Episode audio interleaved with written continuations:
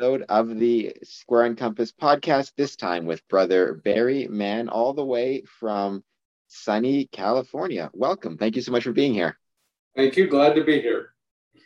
So, we met through uh, a, a Masonic acquaintance of ours, who I will, I'll leave a link to his video, uh, Brother Karp, uh, of Karp Mediation Services, of Clarence uh, Smith Daylight Lodge and of uh, um, you know his connection to one of his connections to you and the reason that i have you on the podcast is he was the 2020 hiram award winner in the state of california and you are 2021's uh, uh, winner. So congratulations to you for that.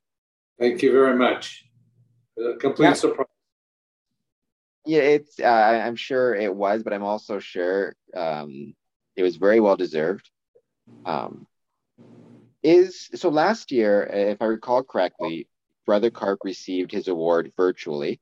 Um, are you meeting again in California? Are you able to have an in-person award ceremony, or will you also be receiving it virtually? We're scheduled for November 13th. It just depends on what uh, the situation with the COVID is at that time. And you know, you mentioned it being a complete surprise. So tell me about that. How did you find out that you had won? What did you think, you know, when you discovered that you, you had won? And just what does it mean to you to be uh, uh, a Hiram Award winner recipient? Well, it was uh, it was mentioned in a stated meeting, and I just was so surprised because I never in the world expected to be the one uh, nominated. I am so honored uh, I still feel like there are plenty of people that deserve it before me, but I'll take it. And, um, you know, uh, did they talk at all about when they announced it, some of the things that, you know, you've done in your Masonic career um, as to why they selected you in particular this year for uh, an award recipient? Well, I was one of the first members of the our lodge the Clarence F. Smith uh, Daylight Lodge, and uh, I was the chaplain for a year or so, and then I moved into the treasurer position. So I've been treasurer for about three or four years. And talk to me a little bit about your uh, uh, Masonic career, starting, um, you know, at the beginning. What what was it about Freemasonry that made you interested in joining?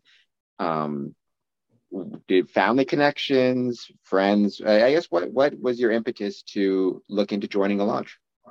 I had a uh, grandfather who was uh, very active in the Masons and the Scottish Rite. I didn't know a lot about it until after he passed away, and uh, we inherited all his uh, regalia and uh, awards and things that made me start wondering about uh, Masonry, and I decided to pursue it. And did your grandfather, um, you know, you said you learned about it when you inherited his regalia. Um, so did your grandfather ever discuss Freemasonry, or even did your father talk about, you know, having a, a his father being Masonic? Uh, was there ever any discussion about it in your family?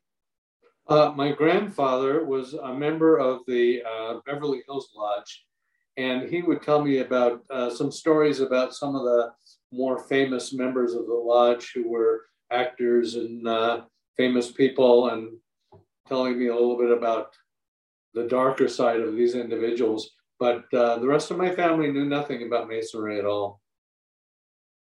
You know, I think that's a pretty common thing. It, my my father is a mason both of my grandfathers were Masons. Um, you know, my dad described Freemasonry when he was growing up. Uh, he said it wasn't. He said it wasn't secretive per se. He said it was quiet.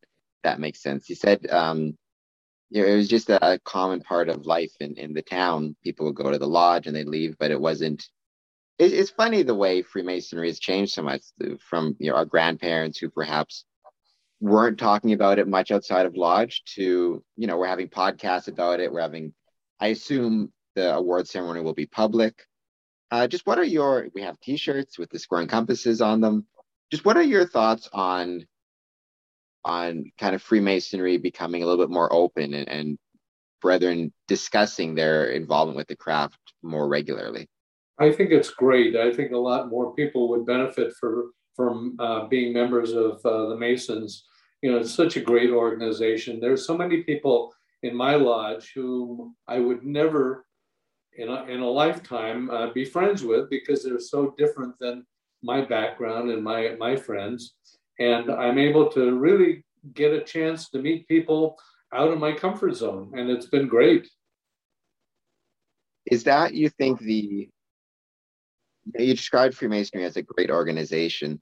Um, is the the people that you meet and, and the friendships you make, would you say that's the main thing that makes it great, or, or what are what are some of the things that make Freemasonry, uh, in your opinion, a great organization?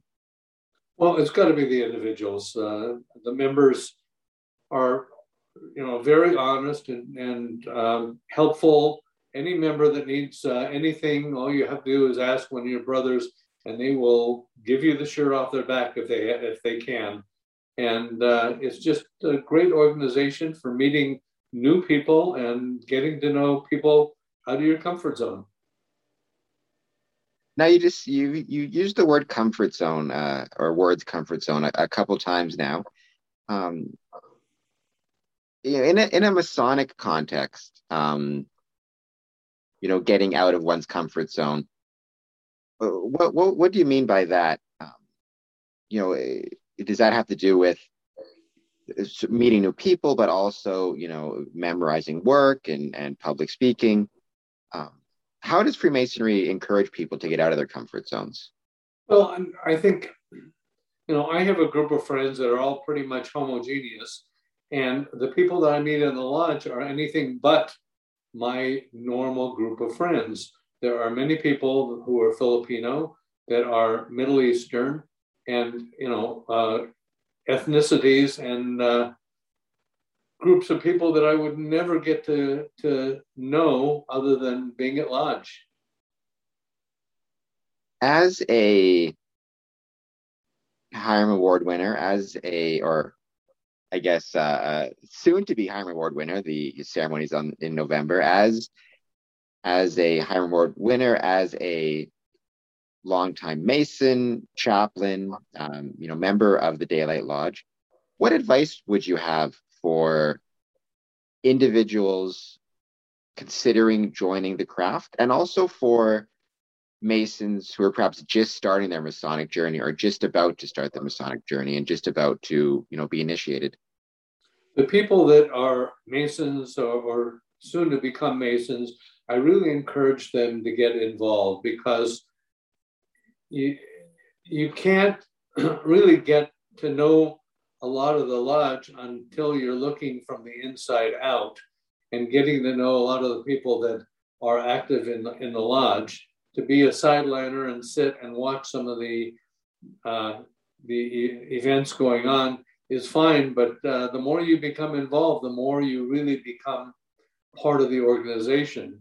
And for those people who uh, have, have not joined, I would recommend going to a, a lodge open house and, and, getting to see what we do. It's a it's a great organization. We do a lot of wonderful things to help uh, everybody. How how would you you, you what what about um, kind of ha- after the last year and a half, um, you know, Freemasonry Ontario has suspended in-person meetings since March of 2020. Uh, I know that you know, talking with Brother Karp, that a lot of Masonic activities, in-person events, were suspended in California for, I believe, over a, a year, uh, year and a half, perhaps. How have you found it getting back into lodge at in-person events. And uh, has there been any trepidation amongst the membership in california? Um, are you you know wearing masks? Just what's it been like returning? It, it was scary in the beginning. Uh, everybody's wearing masks. That's the edict of our master and, and our inspector. So everybody has to be masked, masked and uh, socially distanced when, whenever possible.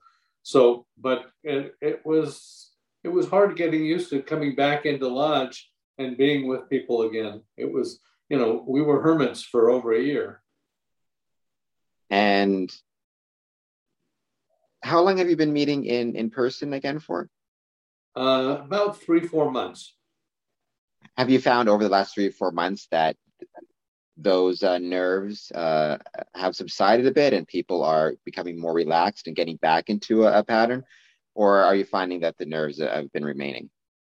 Well, we, we have a rule that everybody has to be vaccinated or has to have had a, a negative COVID test in the last 72 hours.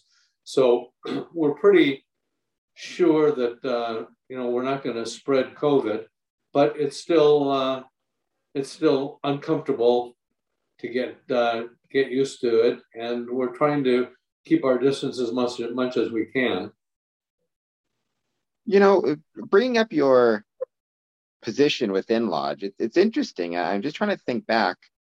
You know, I have interviewed um, uh, a couple Masons who have been chaplains uh, of a lodge, but I don't think I've ever really discussed with with them that particular uh, office. So, you know, for yourself, uh, uh, how would you describe what would you describe the role of the chaplain in a Masonic temple in a Masonic lodge to be? Well, you know, basically opening, closing prayers are, are the main events, but also some of the uh, activities within the lodge uh, that require, like the perambulations, uh, may need somebody to to do the uh, the speaking parts, uh, and it's it's basically uh, more formal and ritual than anything else. The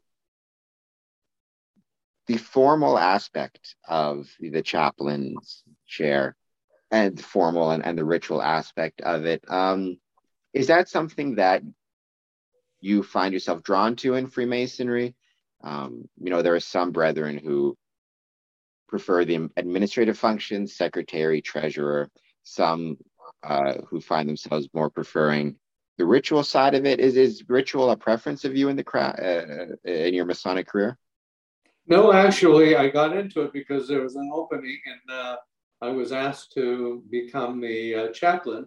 And uh, I enjoyed it very much. Uh, I enjoyed the memorization of some of the things that you had to do, and, and memorization came easily to me. And so I just kind of got right into it.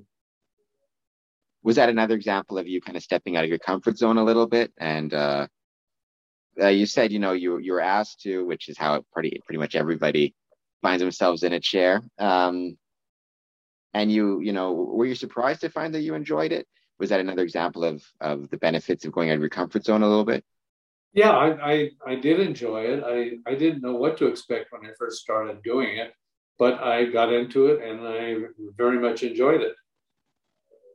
And looking uh, ahead where do you see um, uh, do you see any challenges coming forward that, that Freemasonry is going to have to face, and how do you think we can deal with some of those those challenges we may be facing? Well, I think the biggest challenge that we're faced with is COVID, and you know the hope is that eventually it'll die down and uh, we can get back to business as usual.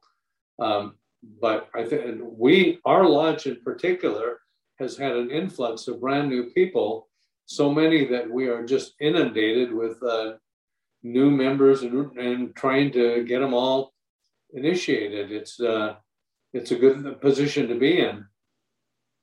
You know, that's interesting. Um, I have interviewed uh, uh many Masons um, who have actually expressed uh, trepidation uh, and concern over uh, the increased number of applicants that have been coming uh, through lodges. Their arguments being, uh, and they look back to the 1920s and 1950s, kind of the last two boom periods of the craft. Uh, and their argument is basically during those two time periods, we had rapid growth in membership but lodges were were not equipped to, you know, properly mentor or um, give adequate attention to the new applicants, and so you saw a rapid increase followed by significant declines, especially in the 1950s. Um, a lot of those applicants, you know, maybe joined, but but were were difficult to find uh, afterwards. Uh, John Bizzack, a Masonic author, has written about this.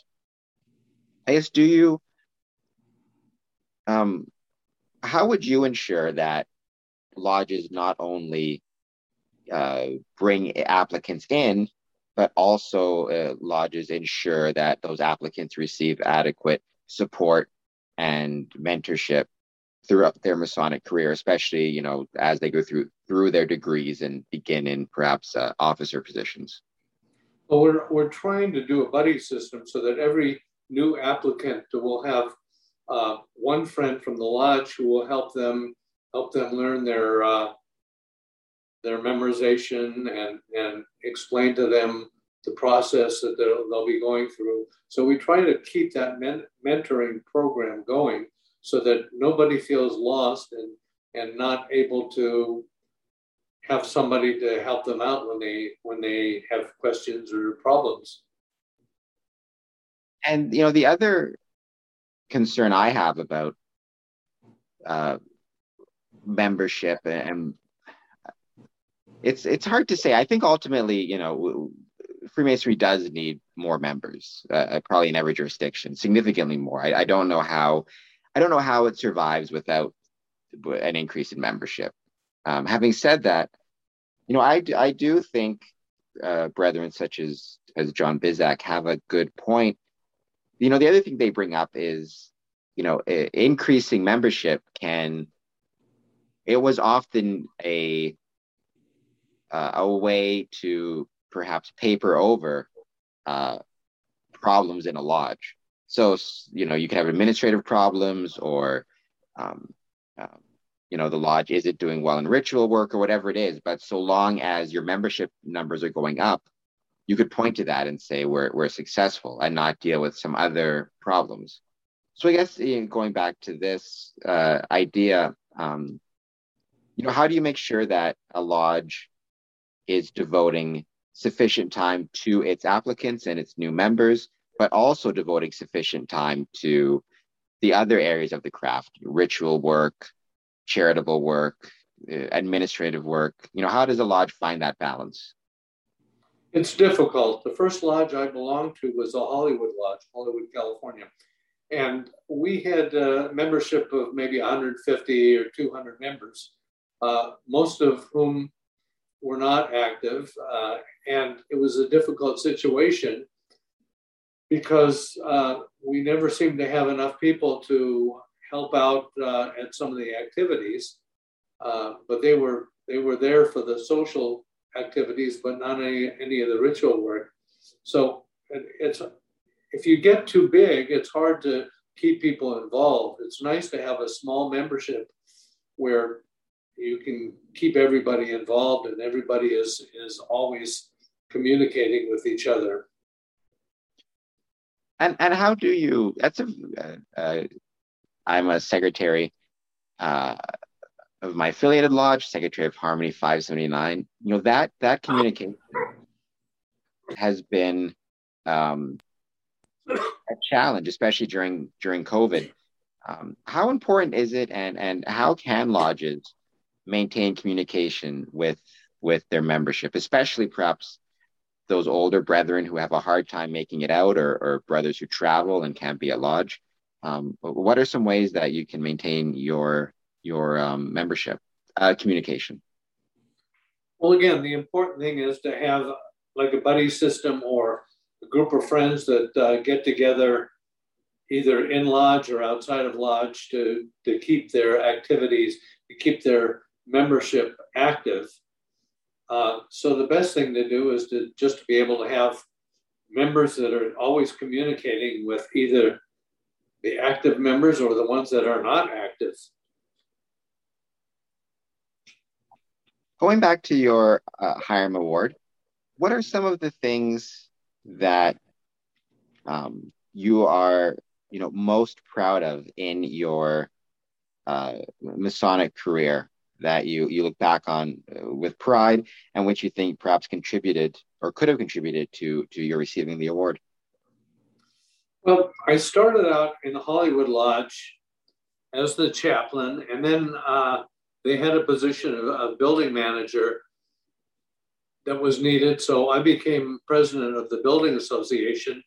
Then I, I got a call from Granada Hills Lodge, which was, you know, like five miles from my house. They needed a, a building uh, manager also. So I moved over there. I, that was one of the things that really attracted me to the Masons was uh, maintaining and helping with the building. And then eventually I found my way to the Daylight Lodge, which was great because I was tired of the evening meetings and it was nice to be able to have a Saturday morning meeting. And I just, I really enjoyed the camar- camaraderie and uh, the activities. So I, I just enjoy masonry a lot. I the building, you know, that is something I've been really focusing on lately with Square and Compass is our buildings. Um, so many of them are heritage structures. So many Masonic buildings have been lost, unfortunately, um, uh, either sold or just in some cases abandoned. You know, there's buildings in Alabama, for example. Uh, how important is it? Uh, why do you think it's important that Freemasons not only take care of its membership, but also take care of its its temples and its buildings? Well, what's happening in California now is many of the lodges are property rich and cash poor. Many of these lodges have been around for 100 years or more, and the membership is slowly declining, especially in the central California area, where every small town had their own Masonic lodge. And uh, but these buildings are uh, are really historic buildings, uh, and they should be maintained either by the Masons or maybe the local community would take them over. And the the when a local community, for example, in some cases, takes a, a, a Masonic temple or a Masonic building over, um, you know, how important is it? Do you think that the you know Masonic attributes or history of the building, if if at all possible, be preserved. You know, um, uh, and discussed. I think of, for example, Oriental. It's not called that anymore. I can't think of the name of it now. Um, the former Oriental Theater in Chicago, in the downtown Chicago, was originally a Masonic temple. And you know, when you look up its history, when you get information about it, even the, the, the building itself, it always references its Masonic history and origins and the Masonic uh, symbolism still on the facade. Um, so, you know, how important is it, or, or how can communities, if they take over one of these buildings, still respect its heritage and its um, origins as a Masonic building? Well, I think the, the local community, uh, whatever it may be, uh, should be able to uh, put up a, a, plaque or something or, or give guided tours or uh, in some way let, let the local community know about the heritage of these buildings. Uh, some have just been lost to uh, decline, and I've been to some of these older uh, buildings are no longer Masonic buildings, but are maintained by the local community.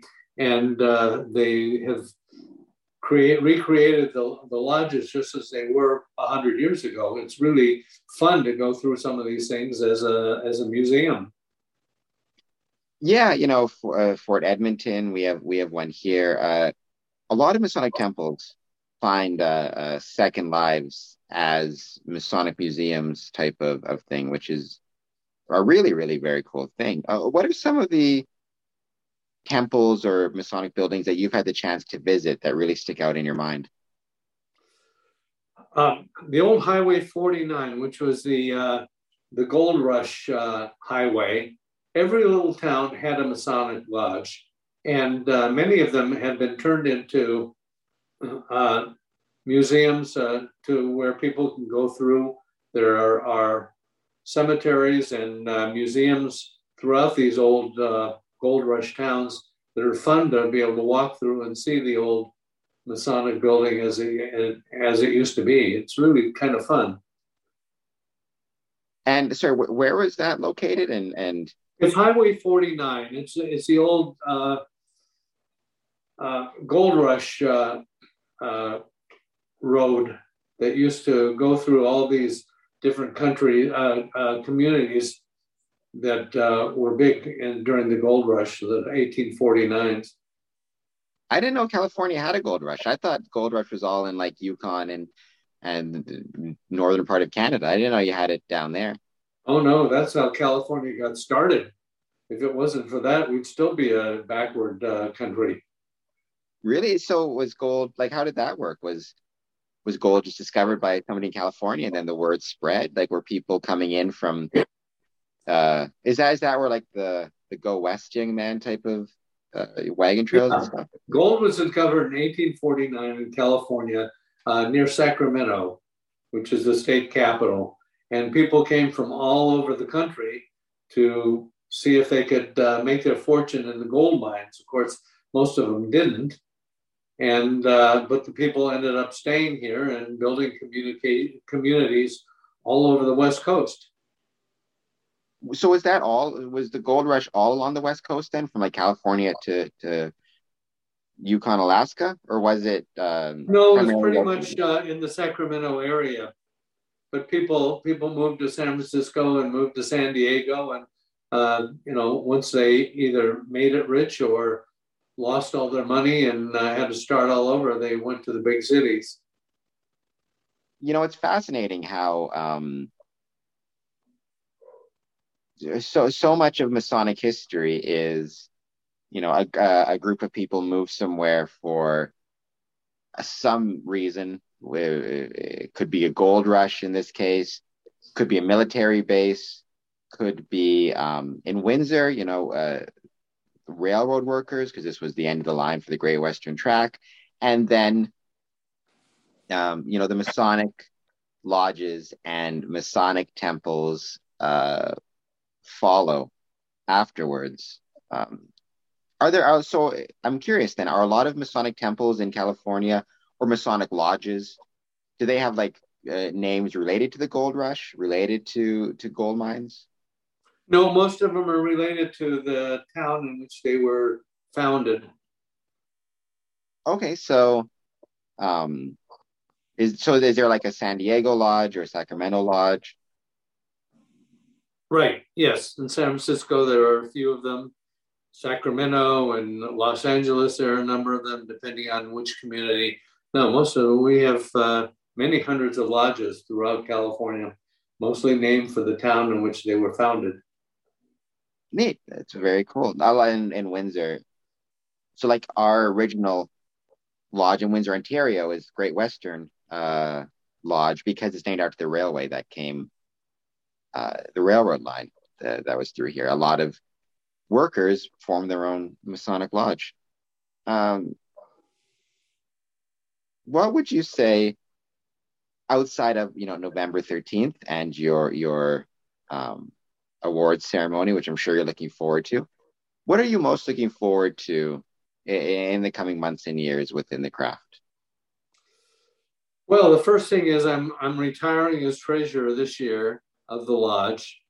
Uh, I'm going to let somebody else take over for a while, and I'll be kind of a, a man of many trades uh, to do whatever is necessary in the lodge.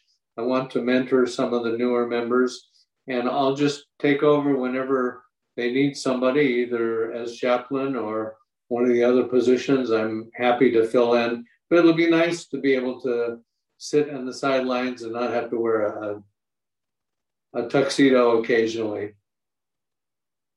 I know many uh, brethren who feel the same way, and I very much look forward to to sitting on the sidelines. Um, and you know, uh, we mentioned, you know, we we met through Brother Karp, uh, previous Hiram Award recipient, and you know, he's done a lot of work with the his virtual get-togethers, which we all log into.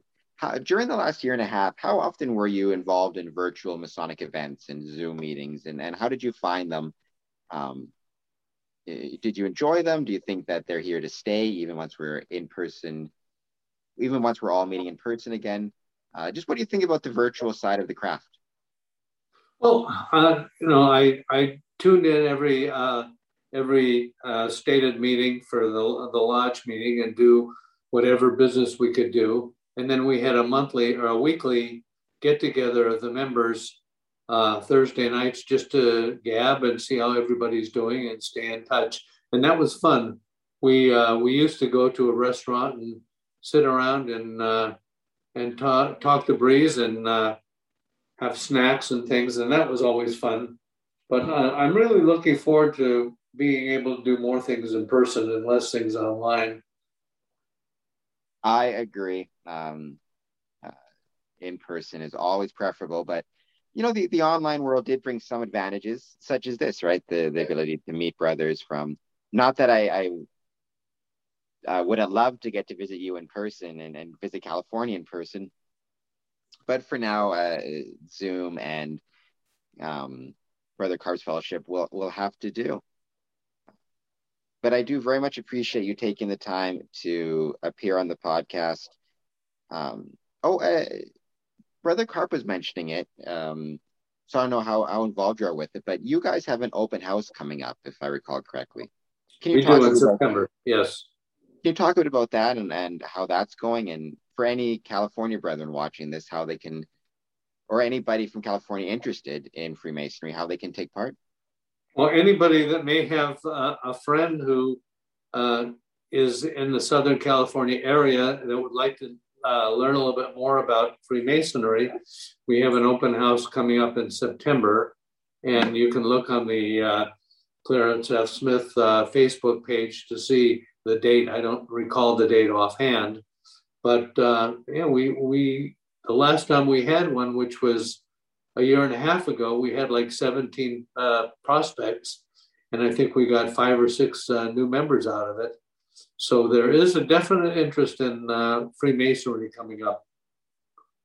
That is uh, great to hear. I'll throw the website in the description to this video.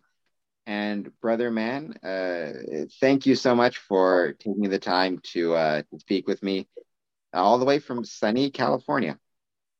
Appreciate it. Thank you very much.